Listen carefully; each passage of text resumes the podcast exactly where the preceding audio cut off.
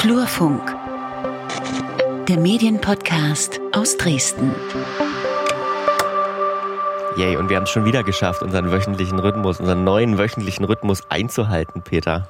Zum dritten Mal in Folge oder sowas, ne? Wahnsinn. Hier sind, das ist drei äh, Serie, ja. Hier sind äh, Peter Stabowi und Lukas Görlach. Hallo, herzlich willkommen wieder zu einer Folge des Flurfunk Podcasts, in dem wir über die Medienthemen äh, in Mitteldeutschland sprechen. Und da gibt's äh, dieser Tage ja vor allem ein Medienthema. Ihr wisst sicherlich welches, Sachsen-Anhalt als Stichwort. Da reden wir gleich natürlich noch drüber. Aber vielleicht erst mal ganz kurz, wer sind wir, Peter? Wer bist du? Äh, ja, ich bin Peter Stavovi, äh, betreibe das Medienblog Flurfunk seit äh, zehn Jahren und seit ähm, 2017 äh, podcast ich gemeinsam mit Lukas Görlach. Wir sind, ich bin Medienjournalist und arbeite aber unter anderem inzwischen auch sehr viel für MDR Medien 360G, mache ansonsten Beratung, Dozententum. Und du? Ich bin freier Journalist, arbeite vor allem für den Mitteldeutschen Rundfunk in Sachsen, aber auch äh, in Sachen Podcasts bin ich viel unterwegs, habe ein eigenes kleines Podcast-Label, einfach Ton heißt es, und da produzieren wir äh, nicht nur diesen Podcast, sondern auch noch ähm, weitere eigene Formate, aber auch Auftragsproduktionen für Medienhäuser und so weiter und so fort. Genau, so viel, so viel zu uns. Und los geht's mit dem Thema. Ich hatte schon kurz angekündigt, Sachsen-Anhalt und der Rundfunkbeitrag. Ist ja genau. eine Weiß ich nicht. Weil, Krimi nee, ich, will, nee, ich spare mir die Soapy-Überleitung irgendwie. Ich spare mir das jetzt. Nein, nein, nee, Soap ist irgendwie despektierlich für die Themen, die wir ja, bearbeiten. Ja, ja. Habe ich mir sagen lassen. Ähm, da müsste es eigentlich übrigens auch bald eine Fortsetzung geben, aber egal. äh, nein, Sachsen-Anhalt hat, äh, der Ministerpräsident von Sachsen-Anhalt hat das Gesetz quasi, den Rundfunkstaatsvertrag, nicht zur Abstimmung gebracht im Landtag. Damit ist die Erhöhung des Beitrages um 86 Cent für die öffentlich-rechtlichen Rundfunkanstalten vorerst gescheitert. Die Rundfunkanstalten haben angekündigt, deswegen jetzt äh, vor das Bundesverfassungsgericht ziehen zu wollen, um eben diese Beitragsstabilität einzufordern, quasi. Ja, und äh, im Vorfeld gab es einiges an Berichterstattung. Also der Fokus lag sehr stark auf Sachsen-Anhalt die letzten Wochen. Ja. Ähm, alle möglichen Medien haben berichtet.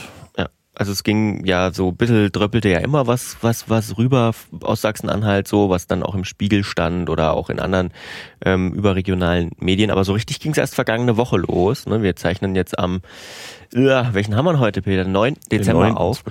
Und ähm, ja, vergangene Woche ging es dann richtig los. Ich glaube, es war Donnerstag, wenn ich, wenn ich das noch richtig weiß, ähm, an dem dann ein Interview in der Magdeburger Volksstimme vom ähm, damaligen, muss man sagen, Innenminister in Sachsen-Anhalt, äh, Holger Stahlknecht, erschienen ist, in dem er über dieses ganze, über diese ganzen Probleme auch ein bisschen sprach äh, innerhalb der Koalition. Und er, ähm, er tat auch seine Meinung ähm, zum öffentlichen rechtlichen Rundfunk und so weiter kund. Und daraufhin wurde er entlassen von, vom Ministerpräsidenten von Sachsen-Anhalt. Also auch das so mal so eine landespolitische Note, die dann auch losging und es läutete für mich so ein bisschen ein, oh, da steckt ganz schön viel Sprengkraft in diesem Thema und in dieser Woche hat sich ja auch einiges getan, muss man mhm. sagen.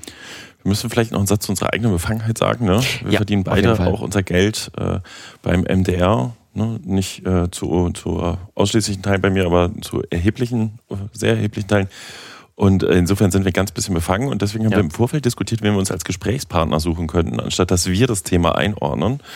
Ähm, und da, da ist es uns geglückt, den Korrespondenten der Mitteldeutschen Zeitung äh, in der Landeshauptstadt von Sachsen-Anhalt zu gewinnen, Herrn Hagen Eichler. Und ähm, ja, den haben wir jetzt im Interview. Hagen Eichler, gleich mal die unten die freche Frage. Sachsen-Anhalt ist ja jetzt total berühmt. Wie fühlten sich das an? Entschuldigung. Ja, guten Morgen, guten Morgen nach Dresden. Ähm, für mich fühlt es sich nicht anders an. Also wir machen ja hier unsere Arbeit wie täglich ähm, und äh, ist natürlich immer interessant dann zu sehen, wenn dann so ein Thema bundesweit Wellen schlägt, wie die Kollegen auch darüber berichten, bundesweit berichtende Medien. Also wir selber haben den, die, ich habe die erste Schlagzeile zu dem Thema am 8. Februar in der Zeitung gehabt. Ähm, damals stand drüber, ARD und ZDF müssen bangen.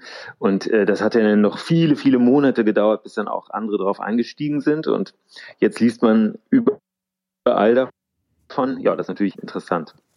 Hm. Und wie ist jetzt aus Ihrer Sicht so dieses, äh, wenn die, also ne, auf einmal rückt ein großer bundesweiter Fokus auf das Land, auf die Staatskanzlei, auf die, auf die Fraktionen und die Konflikte in Sachsen-Anhalt. Ähm, ist das äh, so, dass dann ganz viele fremde Journalisten kommen quasi aus der Bundeshauptstadt oder sind das nach wie vor die gleichen Kollegen wie vorher? Wie stellt man sich das vor? Nein, da kommen tatsächlich dann auch andere. Also dann äh, schickt das Zeitbüro äh, Korrespondenten, die dann frühmorgens in Leipzig losfahren äh, und dann sich nach dem richtigen Raum im Landtag durchfragen müssen, weil sie das natürlich nicht kennen. Ähm, da äh, schickt dann die Welt ihren Reporter aus Berlin, der dann in, in Magdeburg äh, im Hotel unterkommt, um dann hier über diese Tage zu berichten. Also da kommen schon mehr Leute als sonst. Es ist ja so, dass Sachsen-Anhalt häufig betreut wird von, ähm, von Journalisten auch noch außerhalb. Also zum Beispiel die Süddeutsche Zeitung äh, hat ihre Korrespondentin in, äh, ich glaube, die sitzt in Leipzig, äh, die Sachsen-Anhalt mitbetreut. Ähm, der FAZ-Kollege macht von Hannover aus. Und äh, die haben viel größere Berichtsgebiete, können also nicht ständig äh, auch in Sachsen-Anhalt unterwegs sein, sondern die kommen dann eben, wenn eine größere Geschichte gerade akut ist. Wie nehmen Sie das wahr? Gibt es da dann so eine Art ähm, Wettbe Wettbewerb um die neuesten Nachrichten? Den Wettbewerb gibt's immer, selbst wenn äh, kein bundesweites Interesse da ist. Selbst dann liefern wir uns so eine Art äh, publizistischen Wettbewerb, zumindest innerhalb der Medien in Sachsen-Anhalt. Also es gibt ja nicht sehr viele Zeitungen. Wir haben drei Tageszeitungen, die Altmark-Zeitung, die Volksstimme und die Mitteldeutsche Zeitung und ähm, ansonsten noch ein paar Radiosender und natürlich den äh, Giganten MDR, der auch mit äh, mischt. Und natürlich versuchen wir immer äh, am schnellsten zu sein. Das ist normal, das gehört dazu. Wir haben natürlich in solchen Fällen einfach gegenüber den Kollegen, die äh, aus anderen Bundesländern anreisen, den Vorteil, dass wir die Leute kennen. Wir müssen dann jetzt nicht die Telefonnummer von dem medienpolitischen Sprecher der CDU suchen, sondern die haben wir und wenn es gut geht, dann kriegen wir den auch sofort ans Telefon. Ähm, da haben wir sicherlich einen Vorteil. Aber ich finde, die Kollegen äh, haben ansonsten auch sehr gute Arbeit gemacht. Also die, die sich jetzt schnell einarbeiten mussten in Sachsen-Anhalt oder von früher schon mal Vorkenntnisse hatten, die waren jetzt nicht völlig unvorbereitet, sondern die wussten schon auch, was sie machen. Und ich habe viele interessante und gute Texte auch gelesen. Hm, die, das ist so eine Frage, die sich uns auch tatsächlich stellt. Also es, äh, ich kenne es jetzt aus Sachsen, dass wenn Sachsen mal im Fokus steht, was ja faktisch nie vorkommt, äh, dass dann häufig auch so ein bisschen Gemurre ist, dass die Kollegen von außerhalb eben ja äh, noch einen Tacken pauschaler rangehen, sag ich mal. Ne? Und wenn ich mir die Konfliktlinien jetzt angucke in Sachsen-Anhalt, heute ist, glaube ich, überall mehr oder weniger so Tenor, ja, die Koalition in Sachsen-Anhalt wurde gerettet, ähm, eben zu Lasten dieser, dieser Beitragsdiskussion und der öffentlich-rechtlichen. Ähm, war das aus Ihrer Sicht die ganze Zeit so, dass die Kollegen ähm, gut informiert waren oder gab es da auch erst so, ein, so einen Lernprozess? Also es gab auch irreführende oder oder ähm, nicht ganz zutreffende Meldungen. Das ist schon richtig. Also ich erinnere mich an eine Meldung des Spiegel, das war irgendwann im November mal, da hat der Kollege, der ansonsten sehr gute Arbeit macht, aber da hat er einfach eine äh, Aussage aus der Staatskanzlei falsch interpretiert. Das ist einfach so. Also ich glaube, die Staatskanzlei hat ihm äh, zwei Sätze gegeben. Ähm, das war, äh, ich glaube, das lautete, äh, der Ministerpräsident führt noch Gespräche und äh, die Haltung des Ministerpräsidenten zur AfD ist bekannt und äh, dann kam als Botschaft bei dieser, bei dieser Spiegelmeldung raus, der Ministerpräsident versucht, seine eigene Fraktion zu überzeugen. Das konnte man daraus aber nicht ablesen. Das war aber schwer zu erkennen, weil einfach die Informationen, die nach außen gegeben wurden von der Staatskanzlei, vom Pressesprecher, so mager waren. Äh, man musste schon wissen, ähm, sehr viel Hintergrundwissen haben, um zu ahnen, was das jetzt bedeutet. Das bedeutete eigentlich gar nicht äh, zu dem Zeitpunkt, als er es gesagt hat. Ähm, denn der Ministerpräsident führt Gespräche, sagt einfach nichts darüber, wen er jetzt überzeugen will. Wollte er wirklich seine eigene Fraktion überzeugen, zuzustimmen? Oder wollte er SPD und Grüne zustimmen, äh, überzeugen, dem CDU-Vorschlag zuzustimmen? Das, das hatte das Originalstatement überhaupt nicht enthalten und auch auf Nachfrage, die wir dann ähm, auch losgelassen haben, hat dann der Regierungssprecher diese Frage nicht beantwortet. Das heißt, es ist manchmal schwer, aus so Bruchteilen die richtige, die richtigen Schlussfolgerungen zu ziehen und das ähm, kann dann eben mal passieren jetzt ist es ja nicht nur so, dass viele, viele große private Medienhäuser ähm, Journalistinnen und Journalisten nach Sachsen-Anhalt geschickt haben oder vor Ort sind, sondern der MDR ist ja selbst als öffentlich-rechtlicher Rundfunk vor Ort. Ähm, konnten Sie mit irgendwie mit Kolleginnen und Kollegen sprechen? Wie, wie sind die Leute, wie gehen die damit um? So als Betroffene würde ich mal sagen, einfach der Diskussion. Also bei den Nachfragen merkt man, diese Betroffenheitsrolle äh, spielt tatsächlich eine große Rolle. Also das ist schon ein deutlich größeres Engagement, mit dem äh, einige Kollegen äh, da jetzt die Politiker, vor allem der CDU, befragen, als sonst. Oder das klingt jetzt vielleicht unfair. Also was ich meine ist, ähm, da wird sehr hart nachgefragt jetzt. Ähm, da werden ähm, viele Argumente vorgetragen, zu denen man dann eine Antwort möchte. Und äh, diese eigene Betroffenheit wird aber, wie ich finde, nicht immer in den, in den Beiträgen, die dann zu lesen oder zu sehen sind, auch deutlich transportiert. Also ich, ich finde zum Beispiel nicht gelungen, wenn der Mitteldeutsche Rundfunk auf seiner Webseite einen Gastbeitrag von Ruprecht Polenz veröffentlicht, in dem der ähm, zu der zu der Fragestellung nimmt, in dem er einen sehr sehr guten und und interessanten Text schreibt, aber der eben nicht äh, natürlich nicht aus einer neutralen Position heraus ist. Also ähm, es geht, also der MDR lässt jemanden den MDR verteidigen, ähm, und, äh, und, und das eben auf so einer journalistischen Plattform. Ich finde, da hätten die äh, deutlich zurückhaltender sein müssen. Also mir wäre das unangenehm gewesen, wenn es um die Mitteldeutsche Zeitung ge gegangen wäre, theoretisch jetzt mal, wenn wir dann äh, einen Gastbeitrag äh, hätten äh, von jemandem, der äh, Landespolitiker scharf angreift und äh, die Mitteldeutsche Zeitung verteidigt. Ich finde, da muss man einfach ein bisschen Abstand wahren und äh, immer wieder deutlich machen, wir berichten hier jetzt gerade über etwas, was uns selber betrifft. Es geht um unsere Gehälter, es geht um unsere Sendungen, ähm, die möglicherweise gefährdet sind. Es geht um unseren Standort. Ähm, das finde ich hätte dazugehört. Hm.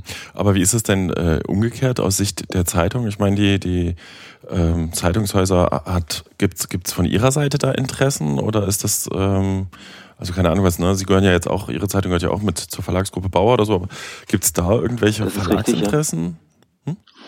Es gibt eine strikte Trennung. Ähm, das gilt für alle solche Bereiche zwischen, zwischen Verlagsinteressen und Berichterstattung. Also äh, es ist undenkbar, dass ähm, äh, ein Verlagsgeschäftsführer sich meldet und sagt, äh, bitte mal in die oder die Richtung berichten, sondern das läuft tatsächlich getrennt. Wir, wir berichten nach journalistischen Kriterien. Natürlich ist der MDR ein großer Player, ähm, äh, den wir auch gelegentlich kritisch betrachten, zum Beispiel, wenn es darum geht, ähm, wie hoch der Anteil der Texte ist. Ich finde, der MDR äh, hat sehr viele Texte auf seiner Webseite, sehr umfangreiche Texte, die wirklich in die Tiefe gehen, bis ins Lokale hinein. Und ähm, da muss man schon kritisch hingucken, weil der MDR eigentlich ein äh, Internetangebot haben soll, was im Schwerpunkt, äh, ich glaube, die Formulierung lautet äh, visuell und, und oder audiovisuell oder so sein soll. Also Bild und Ton soll da vor allem sein. Und äh, diese sehr langen Texte, die sind da, denke ich, an der Grenze dessen, was zulässig ist oder sind schon drüber. Mhm. Ähm, das Sendungsbegleitend kritisch, aber das ist jetzt. Hm. Ich glaube, die sendungsbegleitende diese Formulierung ist mittlerweile nicht mehr im Staatsvertrag. Das war mhm. wohl früher äh, so. Mittlerweile ist das jetzt eine andere Formulierung, die, glaube ich, im letzten Jahr in Kraft getreten ist. Aber auch diese Formulierung sendungsbegleitend ist äh, bis aufs Äußerste ausgereizt worden. Das äh, kann man ganz mhm. deutlich an den Beiträgen erkennen. Ich schätze die Kollegen, das muss man nochmal dazu sagen, die machen gute Arbeit die, die, die kennen sich aus, die wissen, worüber sie schreiben. Ähm, allerdings ist die Frage, ob das wirklich in jedem Fall noch ihre Aufgabe ist, auf diese Art und Weise zu berichten. Wenn man äh, bedenkt, dass es sich um einen Rundfunksender handelt, der eben vor allem äh, Bild und Ton liefern soll. Mhm. Die, die, danke für die Einschätzung. Die, die Frage, die ich mir auch noch stelle, ist, wenn man jetzt als äh, Regionalzeitungsmensch dort vor Ort berichtet und jetzt hat das auf einmal so ein bundesweites Interesse mit Spiegel berichtet, Welt berichtet, Süddeutsche Fatz und so, ähm, versucht man dann einen anderen Dreh in die Geschichten reinzubekommen als Journalist oder also eine eigene Schlagzeile oder wie, wie stelle ich mir das vor? Ähm, das ist ja Alltag, das macht man ja eigentlich immer. Man äh man guckt, was könnte heute der wirklich neue, interessante Aspekt sein. Ähm, das hat allerdings auch teilweise Grenzen an, an, so Tagen, an denen man wirklich stundenlang vor irgendwelchen Sitzungssälen äh, wartet, dass irgendwelche Entscheidungen bekannt gegeben werden, ähm, wo eigentlich außer dem Warten und dem Spekulieren nicht viel passiert. Ähm, da ist das dann auch eingeschränkt. Also es war am, am Dienstag der vergangenen Woche so, da hat, hat die CDU-Fraktion lange getagt, dann haben die Koalitionsfraktionen sehr lange in der Staatskanzlei getagt, wir haben draußen gestanden und gewartet. Da kann man jetzt nicht noch irgendwie Locken drehen, sondern da geht es dann wirklich darum, äh, möglichst schnell rauszufinden, was drin beredet worden ist und das zu bringen. Aber zum Beispiel, ähm, was mir gut gefallen hat, ist ein Text, den unser Berliner Büro gestern veröffentlicht hat. Der hat einen anderen Dreh gefunden, den hätte, hätte jeder von uns auch machen können, aber der hat es einfach gemacht. Das war Jan Sternberg vom RND. Der ist nach Burg gefahren, in die Kreisstadt Burg bei Magdeburg und hat dort Markus Kurze, den CDU-Medienpolitiker besucht in dessen Wahlkreisbüro und hat sich dort mit dem unterhalten. Und aus den Beobachtungen, die er da gemacht hat, ähm, hat er ganz schöne, ähm, ganz schöne Sachen zitiert. Das, äh, das war zum Beispiel eine gute Leistung. Jetzt hört man ähm, von mancher Seite, ähm, es ginge bei diesem ganzen äh, Konflikt ähm, nur, sei mal, vordergründig um dieses äh, äh, Thema mit der Beitragserhöhung und eigentlich sollen da, ähm, ich sag mal, sachsen-anhaltische ähm, Konflikte ausgetragen werden. Wie sehen Sie das? Naja, der, also der Kern des Konflikts ist tatsächlich, dass die CDU diese Beitragserhöhung nicht wollte. Sie wollte die noch nie. Sie hat das von Anfang an gesagt. Sie hat das in den Koalitionsvertrag reinverhandelt in einer relativ äh, unpräzisen Form, aber es steht eben drin, Ziel ist Beitragsstabilität. Also das ist schon der Kern des Ganzen. Ähm, das wird dann am Ende auch teilweise überlagert von anderen Konflikten. Also es gibt dann eben einige in der CDU-Fraktion, denen das äh, gelegen kommt, wenn über eine gemeinsame Abstimmung zwischen CDU und AfD spekuliert wird. Also die, die das selber gern mal ausprobieren wollen und äh, zeigen, dass sie doch eigentlich viel näher an der AfD sind. Das betrifft einige von der CDU-Fraktion, aber nach meiner Einschätzung nicht die Mehrheit. Ähm, sondern der Mehrheit geht es wirklich darum, dass sie diesen öffentlich-rechtlichen Rundfunk in dieser Form so nicht haben wollen. Sie wollen ihn deutlich kleiner haben und äh, jetzt zurzeit nicht so offen ausgesprochen, aber in jedem Fall auch vorhanden sind ähm, Vorbehalte äh, zur politischen Ausrichtung der Sender. Ähm, in dem von mir schon angesprochenen Beitrag, den ich da im Februar äh, dieses Jahres hatte, und da hat Markus Kurze, der CDU-Politiker, zum Beispiel gesagt, äh, die Leute verstehen nicht, warum jemand wie Uwe Steimle ähm, abgesetzt wird aus dem MDR-Fernsehen und jemand wie Böhmermann, der bekommt noch eine Beförderung, sozusagen rutscht hoch ins ZDF-Hauptprogramm. Ähm, also natürlich meint er da vor allem sich selber, also er versteht es nicht, aber er beruft sich eben auf viele Leute, die den gern sehen und das wird auch so sein. Also der wird in Burg auf der Straße sicherlich angesprochen und Leute sagen hier, was mit dem Steimle, warum können wir den nicht mehr sehen? Und äh, diese, äh, diese Position spielt auf jeden Fall mit eine Rolle. Also dass der, dass die Sender häufig zu, zu großstädtisch, zu liberal, zu links berichten und unterhalten. Äh, also jetzt ein Programm, was äh, einem eher ländlich äh, kleinstädtischen Publikum ähm, vielleicht nicht ganz so behagt das ist jetzt eine unerwartet schöne Überleitung, äh, dieses Beispiel äh, zu diesem Ost-West-Thema, denn Böhmermann als jemand aus Bremen und Uwe Steimel ist jemand, der von hier kommt, sage ich mal in Anführungsstrichen. Ähm, wie, wie viel äh, spielt denn das jetzt in der Berichterstattung, sage ich mal, noch eine Rolle, dass man jetzt wieder auf ein Ostbundesland äh, schaut oder hat man das irgendwie von der Westseite falsch eingesch eingeschätzt? Na, Westseite klingt auch wieder komisch. Ähm, wie sehen Sie das?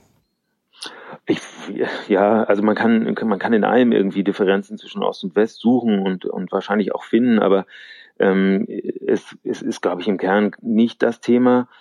Ähm, die, also falsch eingeschätzt haben das ganz viele. Ähm, also die, die Intendanten, glaube ich, haben noch im Sommer nicht begriffen, wie ernst die Lage hier in Sachsen-Anhalt ist. Auch der MDR zum Beispiel hat es nicht begriffen. Also als ich im Februar angefragt habe, wie der Mitteldeutsche Rundfunk das eigentlich einschätzt, dass jetzt im Landtag ähm, offensichtlich keine Mehrheit da ist, also was das jetzt auch bedeutet, wenn der Landtag von Sachsen-Anhalt Nein sagt, da hat die MDR-Pressestelle damals äh, zu mir gesagt, äh, das ist gar nicht unsere Aufgabe, das ist jetzt Sache der KEF, dazu äußern wir uns gar nicht. Das hat später dann nochmal äh, sich geändert. Im Laufe des Sommer und Herbst äh, haben die, die Intendanten dann sich deutlich stärker eingeschaltet. Dann haben die angefangen mit, äh, mit den Fraktionen, zum Beispiel mit der CDU-Fraktion zu reden. Die haben die besucht.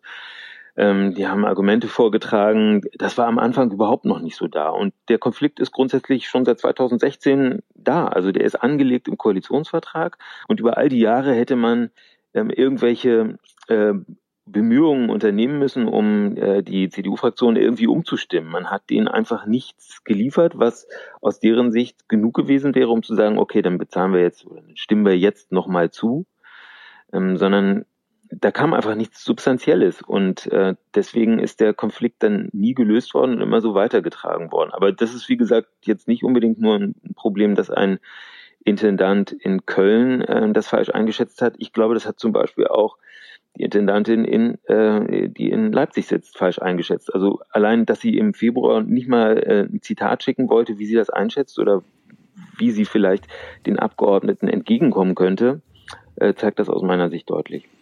Hm. Nun waren ja auch äh, so Drohungen im Raum, ne? Also der, der Buro hat gesagt, dann kommt halt diese äh, ARD-Kultureinrichtung nicht nach Sachsen-Anhalt und im Rundfunkrat sagte die Intendantin jetzt äh, die Tage, ja, ähm, ob dann das Funkhaus Halle wirklich trimedial ausgebaut werden kann, das sind ja flexibel, die gehen ja als erstes, da müssen wir als erstes ran. Ähm, mhm. Wie ist das angekommen? Wahrscheinlich gar nicht, oder? Ja, also das, klar, das hört dann keiner gern. Also ähm, es war eine Mischung aus, aus Verben und Drohen. Also wenn ich jetzt mal die Anhörung im Medienausschuss aus dem November mir angucke, da waren also äh, Tom Buro, da war der Intendant des Deutschlandradio und, äh, und Bellut vom ZDF waren da und die haben, also vor allem Buro hat äh, viel geredet, also hat, hat äh, sehr, sehr viel Überzeugungsarbeit versucht zu leisten und äh, das war eine Warnung, eine Mischung aus Warnung, passt auf, was ihr tut. Es schadet vor allem eurem eigenen Sender, dem MDR, ähm, aber eben auch viele andere Argumente, nämlich dass die äh, Sender ja einen Auftrag von der Politik bekommen haben und jetzt eben das Programm liefern, das bestellt war. Also das spielte auch eine Rolle. Aber die, natürlich äh, ist das auch als Drohung angekommen, dass dann Einrichtungen für Sachsen-Anhalt nicht kommen, also die Kulturplattform insbesondere. Es ist aber in, aus der Logik heraus auch gar nicht denkbar. Natürlich kann der MDR, wenn er dieses zusätzliche Geld nicht bekommt, äh, nichts Zusätzliches aufbauen. Also es wäre um den Preis natürlich, dass irgendetwas anderes substanziell eingespart würde. Und äh, das bekommen die Sender wahrscheinlich einfach nicht hin. Herr Hagen Eichler, danke schön für dieses äh, tolle und spannende Gespräch und die Einblicke aus Sachsen-Anhalt. Äh, viele Grüße und viel Erfolg weiterhin. Vielen Dank, das wünsche ich ebenso. So, wir hatten es auch angekündigt in unserem neuen wöchentlichen Format, dass wir uns auch manchmal trauen, einfach nur ein Thema zu besprechen, wenn es nur ein großes Thema gibt. Und das wollen wir in dieser Folge auch tun. Ähm, das war das große Thema, würde ich sagen. Ja, jetzt haben wir noch die klassische Rubrik, worüber wir auch noch hätten sprechen können. Genau. Womit wir dieses Mono gleich wieder aufweichen am Ende. Nee. Naja, also ja, wir unsere, kleinen, unsere kleinen Schlagzeilen, ne, würde ich sagen. Mhm. Ähm, worüber hätten wir auch sprechen können? Wir hätten zum Beispiel über ähm, ähm, ja, ein, wie nennt man das? Weiß ich nicht, so eine kleine, ein kleines Battle sprechen können äh, zwischen, äh, zwischen dem Bürgermeister äh, Ahrens äh, aus Bautzen und äh, Georg Restle von Monitor von der ARD. Oberbürgermeister. Oberbürgermeister bitte? von Bautzen, ja. Alexander Ahrens. Genau. SPD übrigens parteilich. Und ähm, da gab es einen Bericht, äh, ich glaube einen zehnminütigen Bericht, der im Fernsehen gelaufen ist, ähm, über Bautzen und ähm, die die, ähm, ja, weiß ich nicht, sag mal, die, die Probleme, die es dort gibt, ähm, mit Leuten, die das Coronavirus nicht ganz so ernst nehmen, würde ich mal sagen. Und ähm, dieser Bericht hat dem Oberbürgermeister Alexander Ahrens nicht, nicht so gut gefallen, woraufhin er ähm, sich in einem, ich weiß nicht, alte Leute würden offenen Brief sagen, aber er hat einen Facebook-Post gemacht. Genau, er hat ein Facebook-Posting geschrieben, wo er halt äh, seine Sicht auf den Beitrag auch wiedergibt, nämlich so tendenziell, äh, also dass das Reporterteam schon gekommen sei mit einer vorgefassten Meinung, dass er dem Ältestenrat dann schon angekündigt hätte, da ist mal wieder ein kritischer Bericht über Bautzen mit einer bestimmten äh, Tonalität zu erwarten und äh, dass die Idee halt gewesen sei, die hohen Fall, Fallzahlen, die Bautzen hat, Bautzen hat ja eine sehr hohe äh, Zahl von Corona-Fällen und Ansteckungen, dass das äh, mit der Menge an Verschwörungsmystikern in der Stadt, äh, Mystiker war sein Wort, äh, zusammenhänge und dass er das halt äh, nicht gut finde und dass man ja ihn zum Beispiel auch nicht im Beitrag gebracht hätte, obwohl man ihn interviewt hätte, äh, weil er das Ganze ja relativiert hätte. So. Und in der Folge, ähm, ne, also das, das, diese Beiträge bei Facebook inzwischen, ich habe jetzt die Reichweitenzahlen nicht, aber es geht in die Hunderten, die das geliked haben weil das ist halt auch wieder so ein bisschen der Klassiker, die Bautzner, die den Beitrag sehen, die fühlen sich dann sehr stark angegriffen und sehr stark in die Klischee-Ecke äh, gedrängt. Und da sind wir übrigens auch bei dem Thema, was wir vorher hatten. Aus Sachsen-Anhalt kam ja auch, dass der immer mal so in Zwischentönen in Interviews, dass der, äh, dass die Medien Ostdeutschland nicht immer fair behandeln, sondern eher klischeebehaftet betrachten. Hm. Ja, und auf diesen äh, offenen Brief, wie du es nennst, von, von Alexander Ahrens hat dann Georg Ressler, der Redaktionsleiter vom Monitor, geantwortet.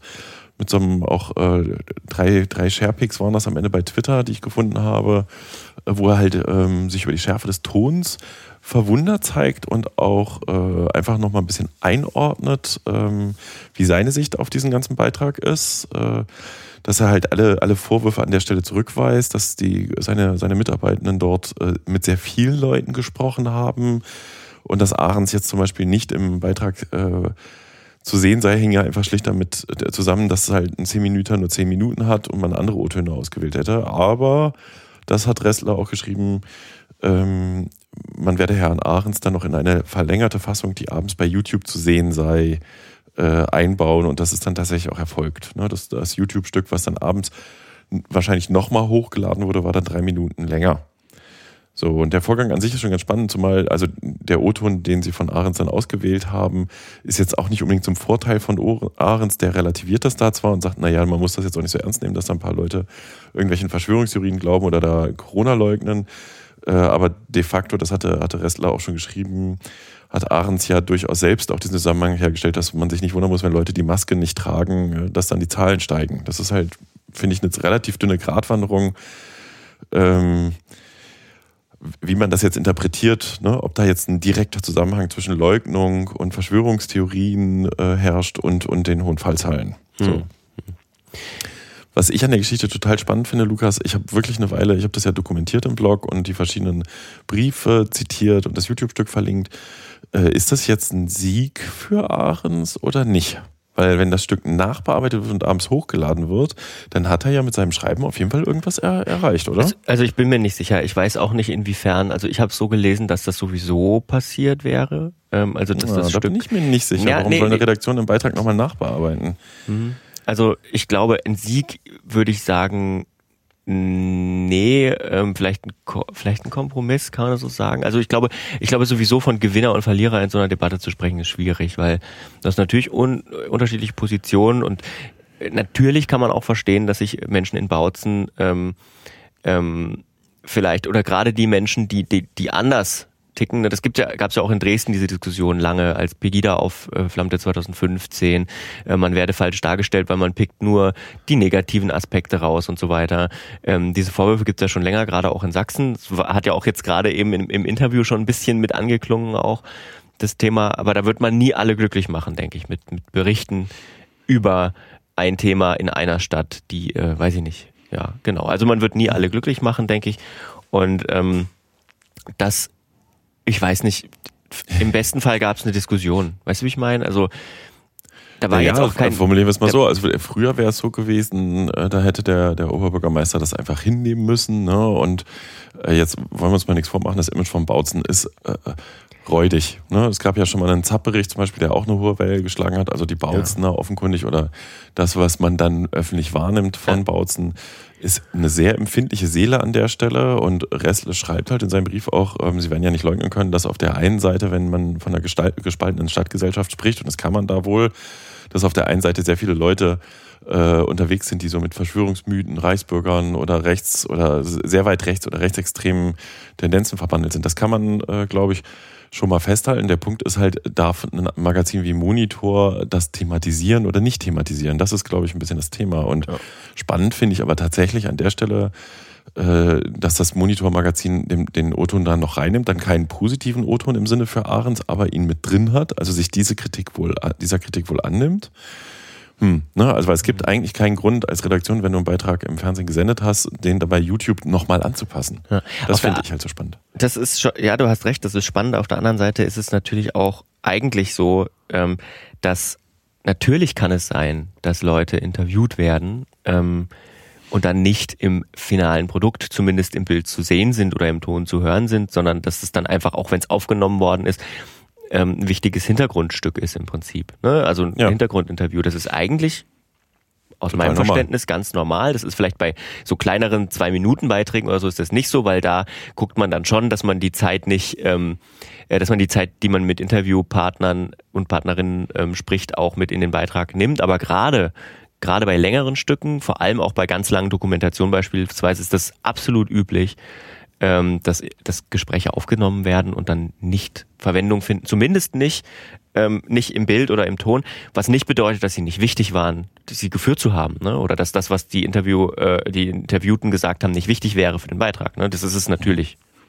Und man muss halt zu sagen, der ne, Auftrag der Medien ist auch ein bisschen den Finger in die Wunde zu legen. Ne? Und äh, nur weil mal ein, mal wieder ein kritischer Bericht über Bautzen erscheint, muss man nicht gleich auf die Barrikaden gehen, sondern ich glaube, man könnte halt auch erwarten, dass sich die Bautzener Stadtgesellschaft intensiv mit diesen Vorwürfen und diesen Problemen, die es ja offenkundig gibt, ne, auch äh, intensiv auseinandersetzt. So ist das halt einfach. Machen, machen ja viele auf der anderen Seite, ne?